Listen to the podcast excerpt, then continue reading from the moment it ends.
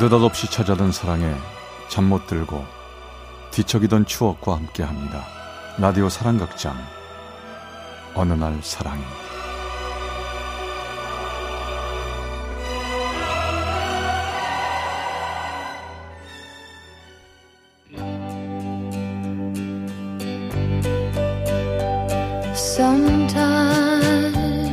사랑의 체험 속에 어느 날 사랑이 제 424화 굳은 살 grow.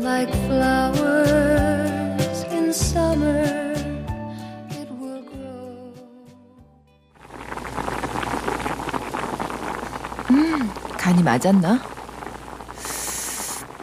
음, 그래 이 맛이야 윤지야 저녁 먹어 어머 얘가 놀이터에서 논다더니 여태 안 들어왔나?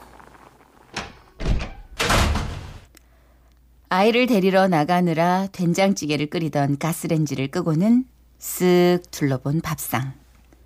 밥상 위엔 수저가 두 벌, 밥그릇 두 개. 뭐든지 두 개뿐입니다. 우리 집엔 초등학교 3학년 딸아이와 저 둘뿐이니까요.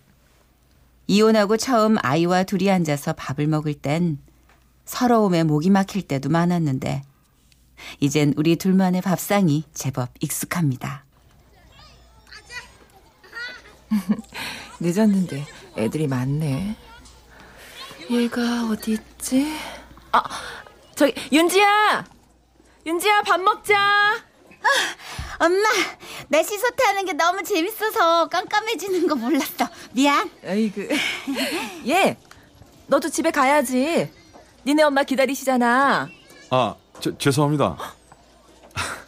따님이 재미있어 하길래 놀아주다가 제가 너무 붙잡았네요. 죄송합니다. 목소리가 이상했습니다.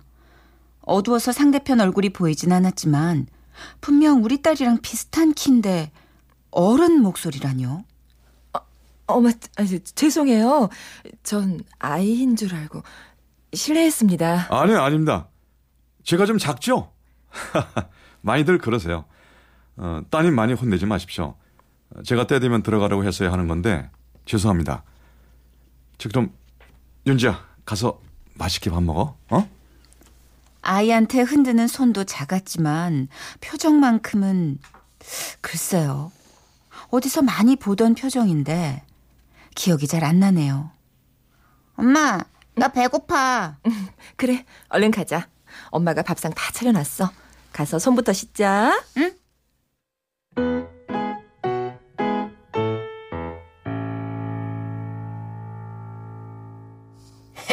꼬마 아저씨, 꼬마 아저씨, 키는 작은데 면도 한대요. 얘, 너 뭐 하는 거야? 어디서 못돼 먹기 소리. 그럼 못 써. 어느 날 퇴근길 집 근처에서 시끌벅적한 소리를 들었습니다. 아이들이 그 사람을 놀리고 있었죠. 아 저 괜찮습니다. 뭐 애들이 뭘 몰라서 그러는 건데 놔두세요. 무슨 말씀이세요? 애들도 하면 안 되는 게 있는 건 알아야죠. 저, 니네, 얼른 사과드려. 그렇게 놀리는 건 나쁜 일이야. 아, 잘못했습니다, 아저씨. 그래 저 아저씨 괜찮으니까 가봐. 가서 놀아. 아, 이 사람 마음이 넓은 건가요? 아니면 아예 마음을 접은 건가요? 싫은 내색도 없이 아이들을 웃으며 보내주네요. 제가 아동복 가게를 하는데 엄마랑 가끔 왔던 애들이에요. 뭐 딴엔 친해졌다고 저러는 겁니다.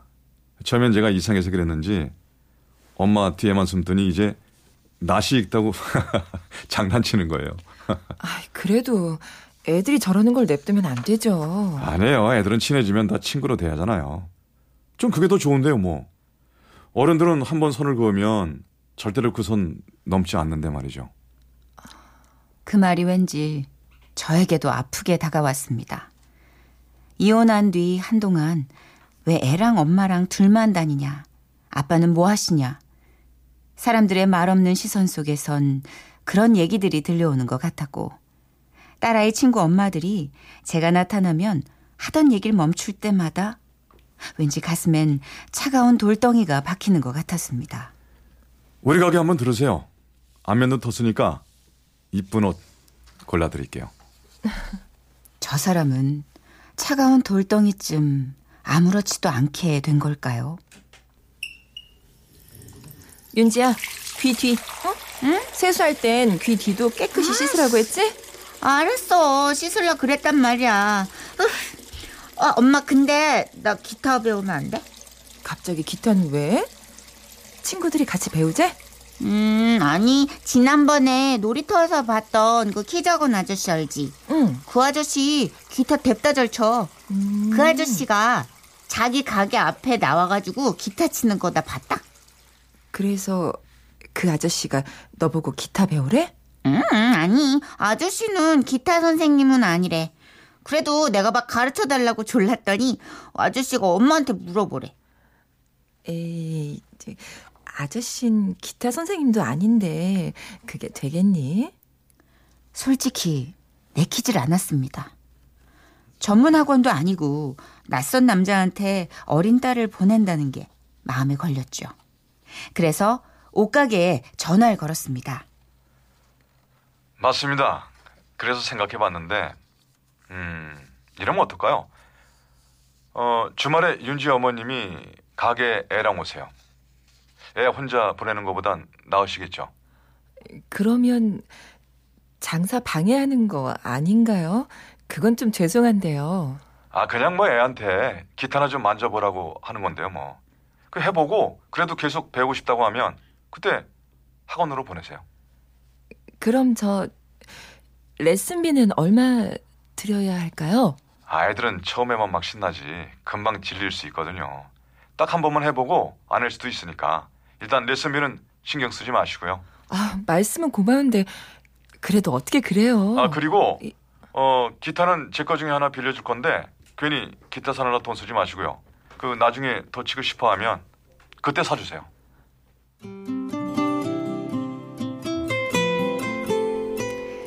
그 말을 듣고 전 염치도 없게 네 하고 말았습니다. 그리고 정말 진심으로 고마웠죠. 돈 때문에요.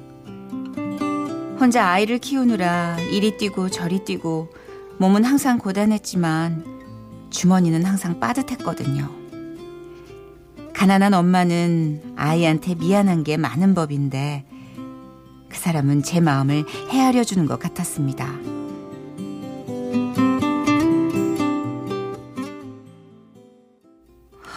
오, 아저씨, 기타 됐다 재밌어요. 진짜 재밌어요. 짱짱짱. 그래? 네. 어, 손은 안 아파? 어, 그 조금 아파요. 아저씨도 기타 할 때 막 손 아프고 그랬어요? 아, 그럼 많이 아팠지. 근데 그렇게 아파도 꾹 참고 견디면 이 허물이 벗겨지고 그러다가 굳은 살 생긴다? 그러면 기타를 잘 치게 돼. 아무리 오랫동안 쳐도 하나도 안 아프고. 저희 때문에 장사 방해된 건 아니죠? 아, 아닙니다. 오늘은 뭐 어차피 손님도 별로 없는데요, 뭐. 어, 그 시간에 혼자 견디려면 더 힘들었을 거예요. 덕분에 시간도 금방 가고 아주 좋네요. 다음에 저희가 식사 대접할게요. 그, 그래야 제 마음이 편할 것 같아요. 어머, 저야 고맙죠. 맨날 혼자 밥 먹기도 지겨운데. 그럼 윤지야, 잘 가라. 그 순간 문득 기억이 났습니다. 처음 보던 날 어디서 많이 보던 표정인데 기억이 나지 않던 느낌. 그건 바로 친정 아버지의 표정이었어요. 제가 딸아이만 했을 때 아빠 하고 달려들어 까슬까슬 수염에 제 턱을 부벼댈 때 아버지가 저를 보던 바로 그 얼굴. 생기 하나 없이 딸을 멍하게 쳐다보던 남편을 볼 때마다 사무치게 그리워하던 그 표정이었죠.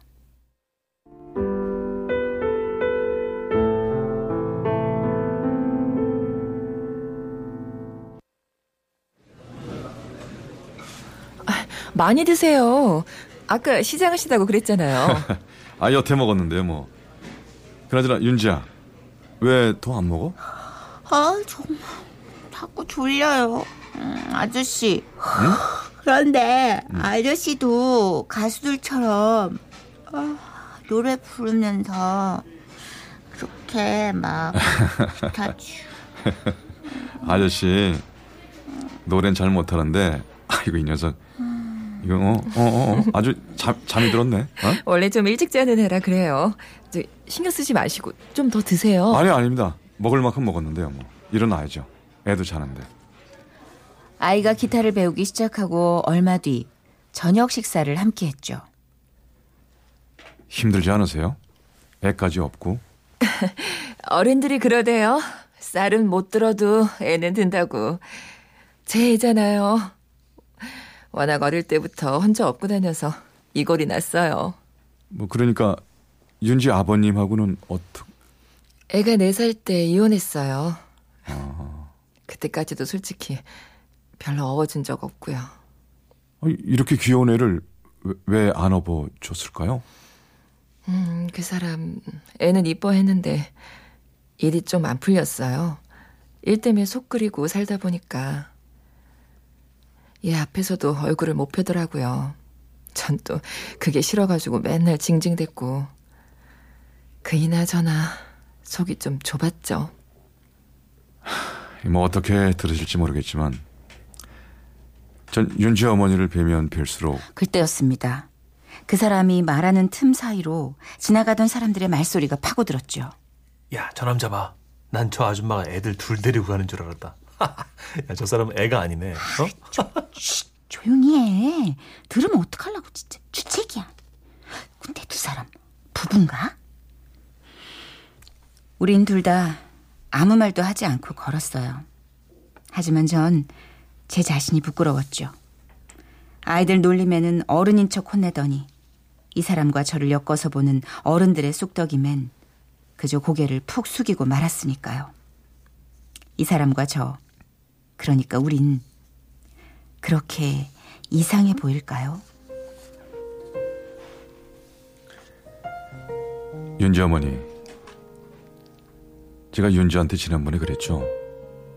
기타를 잘 치려면 손에 굳은 살이 박혀야 한다고요. 기억나세요? 네, 기억나요. 그 말씀 듣고 우리 윤지 손 아파도 불평 안 해요.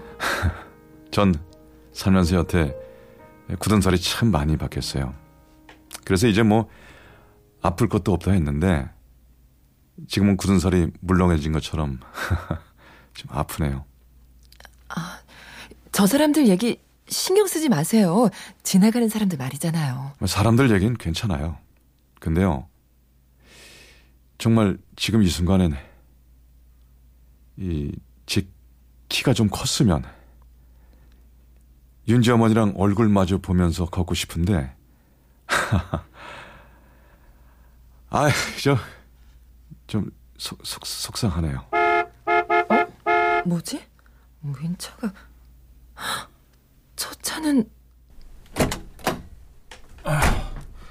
윤지 엄마, 여태 애 데리고 어딜 다니는 거야? 애는 자? 여보. 웬일이야 당신? 연락도 없이. 윤지야, 자니? 아이고, 아빠 왔는데. 아빠가 선물 가져왔는데. 애 일로 줘. 내가 할게. 당신 저 차에 가서 저기 그 쇼핑백하고 좀 들고 와. 윤지 주려고 사온 거야. 오늘은 할 얘기도 좀 있고. 그땐 몰랐습니다. 남편이 저한테서 아이를 받아 번쩍 안고, 안고 집으로 들어가는 그 시간 동안 그 사람이 어둠 속에 혼자 남겨졌다는 사실을요. 우리 딸 일어났어? 학, 인나서 학교 갈 준비해야지. 아, 졸려. 일어날 거야. 아빠가 사준 옷 입고 갈 거야. 음, 그래, 이쁘더라. 아, 근데 윤지야, 아빠가 가기 전에 뭐라고 귓속말 했어? 응? 아빠는 앞으로 나를 더 많이 사랑할 거래. 응, 아빠가 준비 다 해놨대. 아, 아빠가 윤지한테도 말했구나. 준비했다고. 그렇습니다. 남편은 다시 합치자고 했죠. 다행히 그이 하는 일이 완전히 자리를 잡았고, 이젠 저와 딸아이한테 고생 안 시킬 자신이 있다고요. 아빠 없이 자라는 아이를 생각하면 좋은 일이겠죠? 그런데요. 그런데 알 수 없는 건 제 마음입니다. 기쁘거나 반가운 게 아니라, 그냥 좀 기운이 빠지네요.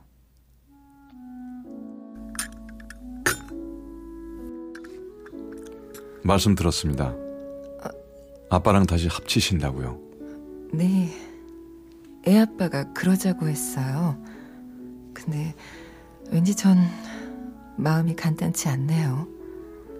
애를 위해서 좋은 거라고 생각하는데도 자꾸만 아 저기 여기 이거 윤지한테 빌려주던 기타인데요.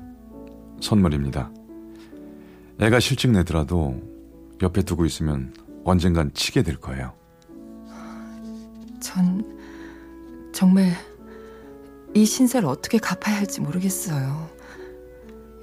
사실은 저 제가 묻고 싶은 게 한 가지 있어요. 그날 그러니까 윤지 아빠가 절 찾아오던 날 밤에요. 그날 저한테 야 윤지가 왜 이쁜가 했더니 아빠를 쏙 빼닮았더군요. 남편분이 아주 근사하십니다. 윤지 어머니 잘 될 겁니다. 결정 잘하셨어요. 아니 저기 제 말씀 좀 아니 저 저기 이 가게를 너무 오래 비웠네요. 가봐야겠어요. 저 먼저 갑니다. 안녕히 계세요. 그렇게 그 사람이 나가고 저는 잠시 멍하니 자리에 앉아 있었습니다. 그러다가 그 사람이 남기고 간 기타를 보는데 작은 쪽지가 붙어 있네요. 윤지 어머니도 한번 쳐보세요. 이래봬도 이 기타 외롭고 지칠 땐 꽤 쓸모가 있습니다.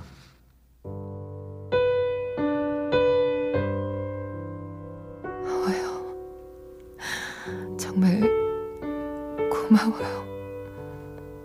난 해준 게 없는데 이렇게까지.